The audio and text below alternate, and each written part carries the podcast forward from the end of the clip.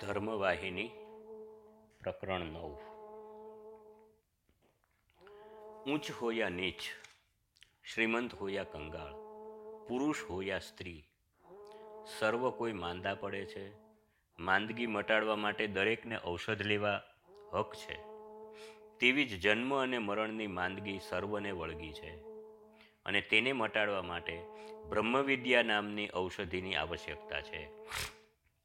બ્રહ્મવિદ્યા, ઔષધ, અક્ષીર દવા છે. આ તો આપણો વારસો છે. જે ભૂમિકાએ પ્રત્યેક વ્યક્તિ પહોંચી શકે, જે કક્ષાની આધ્યાત્મિક વિકાસની દશા પ્રાપ્ત કરી હશે, એને જ જે પ્રકારની ઔષધિની પરિપક્વતા થઈ હશે, તે પ્રકારે દરેક વ્યક્તિની તંદુરસ્તી સુધરશે. અર્થાત, તે પ્રકારની શાંતિ અને સ્વસ્થતા સંપ્રાપ્ત થશે. પરંતુ અહીંયા એક વાત વિશેષ રૂપે કહેવાની છે. ઔષધ સેવન સાથે જીવન રીતિના નિયમોનું ચુસ્તપણે પાલન કરવાનું છે. બ્રહ્મચૈતન્ય ઔષધ સાથે ઉચિત ધર્મ પાલનનું અનુપાન કરી તેને બળવાન બનાવવું પડશે. તેમજ ભક્તિ, જ્ઞાન અને વૈરાગ્ય કેળવવા પડશે. માંદગીની સારવારમાં ખાવાની અને બીજી પથ્ય પરેજી પાળવી આવશ્યક છે. તેવી રીતે બ્રહ્મજ્ઞાનમાં કેવળ પ્રવેશ એ પૂરતી વસ્તુ નથી. સમ અને દમ વગર તેમજ બીજી નૈતિક આધ્યાત્મિક દિવ્યતા વિના ભલે તે સહેનશાહ હોય, અગર ગુલામ હોય, ઉચ્ચ હોય યા નીચ હોય, છતાં ધ્યેયને પહોંચી શકતો નથી. બ્રહ્મવિદ્યાના વારસાનો હક સર્વ કોઈને છે. છતાં જેઓ યોગ્ય પાત્રતા ધરાવે છે, તેને જ તે મળે છે. સારવાર કરવા માટે મનોબળ હોવું જોઈએ. ઔષધ પચાવવા અને એકરસ કરવા શક્તિમાન થવું જોઈએ. ખરું ને? યદી એ શક્તિ જો દર્દીમાં નહીં હોય, તો મહાન ડૉક્ટર સ્વયં દર્દીને દવા લઈ શકે એવું પ્રમાણપત્ર લખી આપશે નહીં.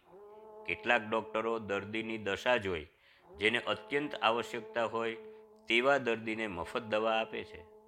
આવા ડૉક્ટરો જોઈ લે છે કે દર્દી દવા કરાવવા માટે ઘણો જ દરિદ્ર છે. તો પછી જે દયા અને કૃપાનો ખજાનો છે, ભંડાર છે, તેવા સર્વોત્તમ ડૉક્ટરનું પૂછવું જ શું? તે શક્તિ અને જરૂરિયાત ધ્યાનમાં લે છે અને ઔષધ પૂરું પાડવાની વ્યવસ્થા તે કરે છે. હવે એક કોયડો ઊભો થાય છે. સ્ત્રીઓ બ્રહ્મવિદ્યા મેળવવા અધિકારીણી છે?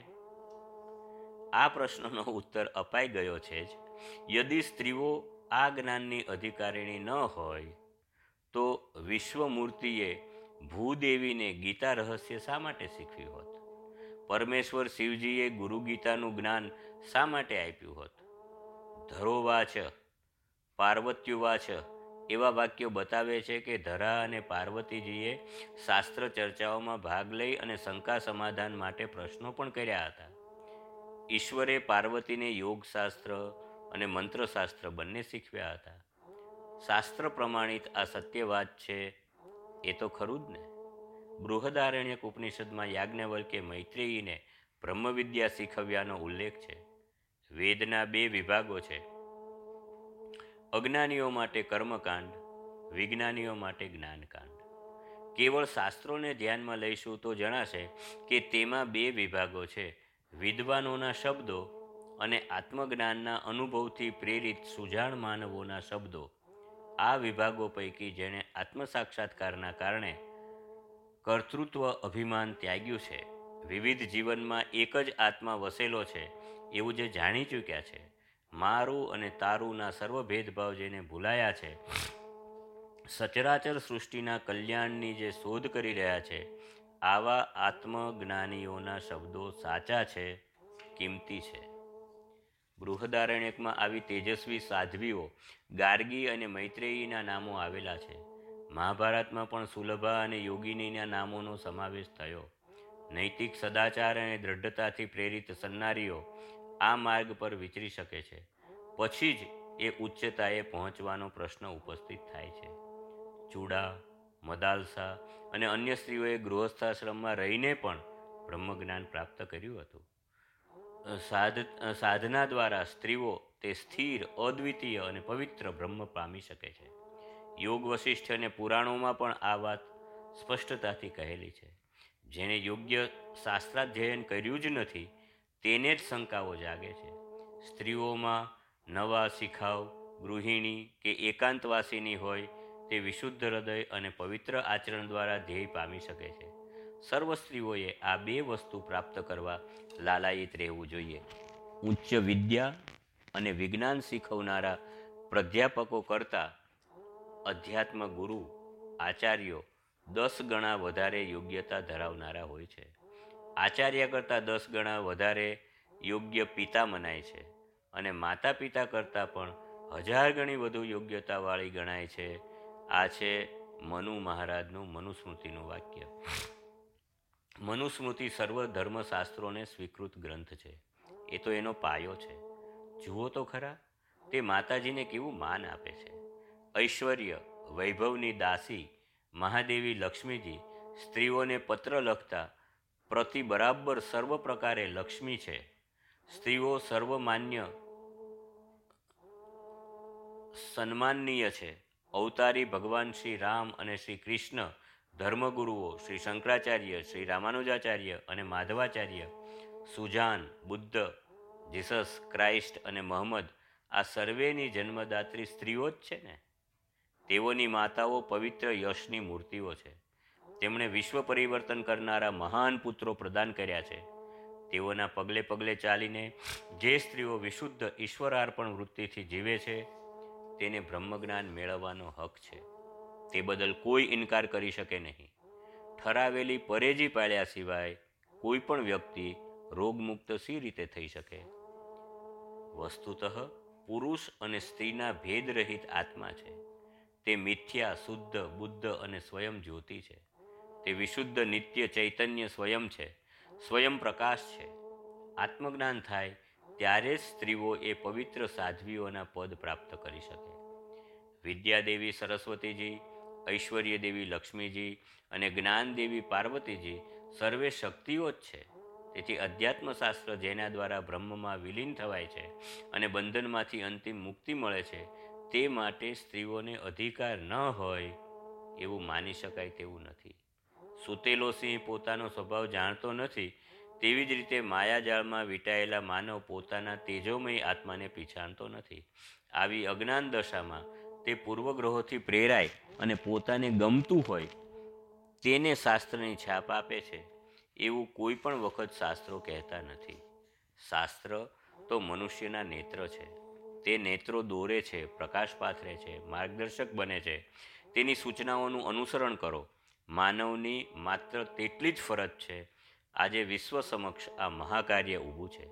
જો શાસ્ત્રો પૂરું સમજશે, તો કોઈ શંકાઓ ઉપસ્થિત થશે જ નહીં. કોઈ ચર્ચાની આવશ્યકતા રહેશે નહીં. તમોને મનગમતી વસ્તુ હોય તે પસંદ કરી, તેને શાસ્ત્રસંમત બનાવવા ઠોકી બેસાડવી તે યોગ્ય નથી. તેમજ શાસ્ત્રોના આદેશ વિરુદ્ધ જવું પણ યોગ્ય નથી. શાસ્ત્રોને સામો પડકાર આપવો, અગર તેની આજ્ઞાઓ વિશે તુચ્છ ભાવે બોલવું એ પાપ છે. વ્યવહારમાં શાસ્ત્રોનો નિરાદર થયો છે. તેથી જગત આજે દુઃખના માર્ગે જઈ રહેલું છે. આ જ કરુણાજનક છે. નૈતિક પતન છે. મોક્ષના ઈચ્છુઓએ ઈચ્છુકોએ ચારિત્ર ઉન્નતિ અને ભાવનાઓની પવિત્રતા માટે શાસ્ત્રોમાં બતાવેલા વિધિ નિષેધના નિયમોનું પહેલાં પાલન કરવું જોઈએ.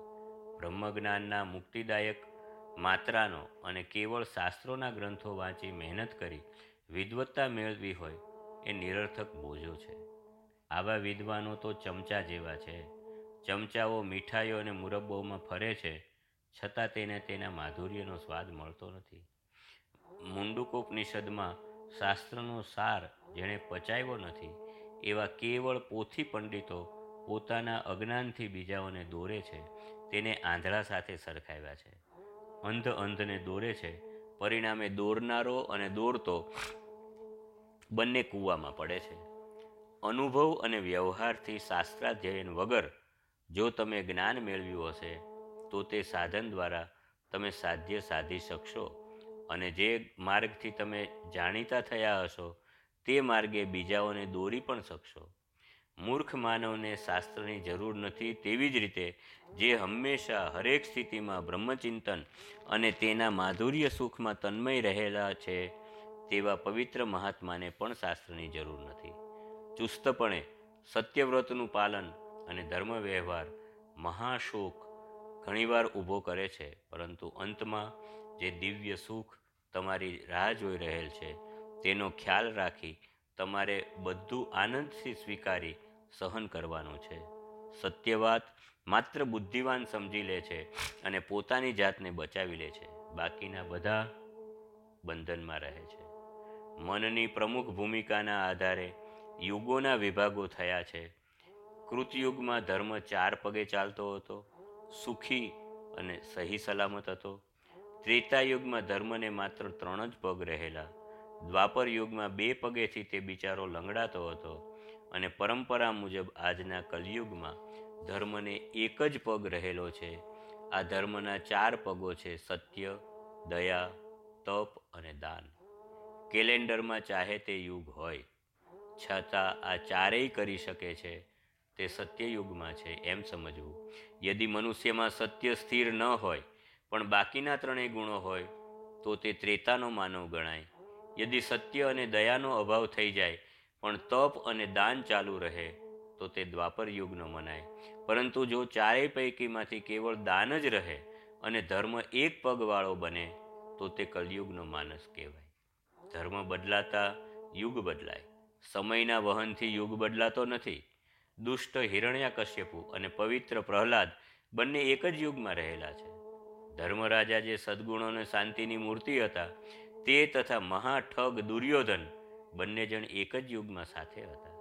તેથી દરેક વ્યક્તિ માટે તેનો ધર્મ, તેનો યુગ બનાવે છે. જો ધર્મના ચારેય દિવ્ય ગુણો કોઈનામાં હોય, તો તે હંમેશા સત્યયુગમાં જ રહે છે. માનવનું ચારિત્ર્ય ઇતિહાસનું સર્જન કરે છે યા સંહાર કરે છે અને સુવર્ણ યુગને લોહ યુગમાં પલટાવે છે.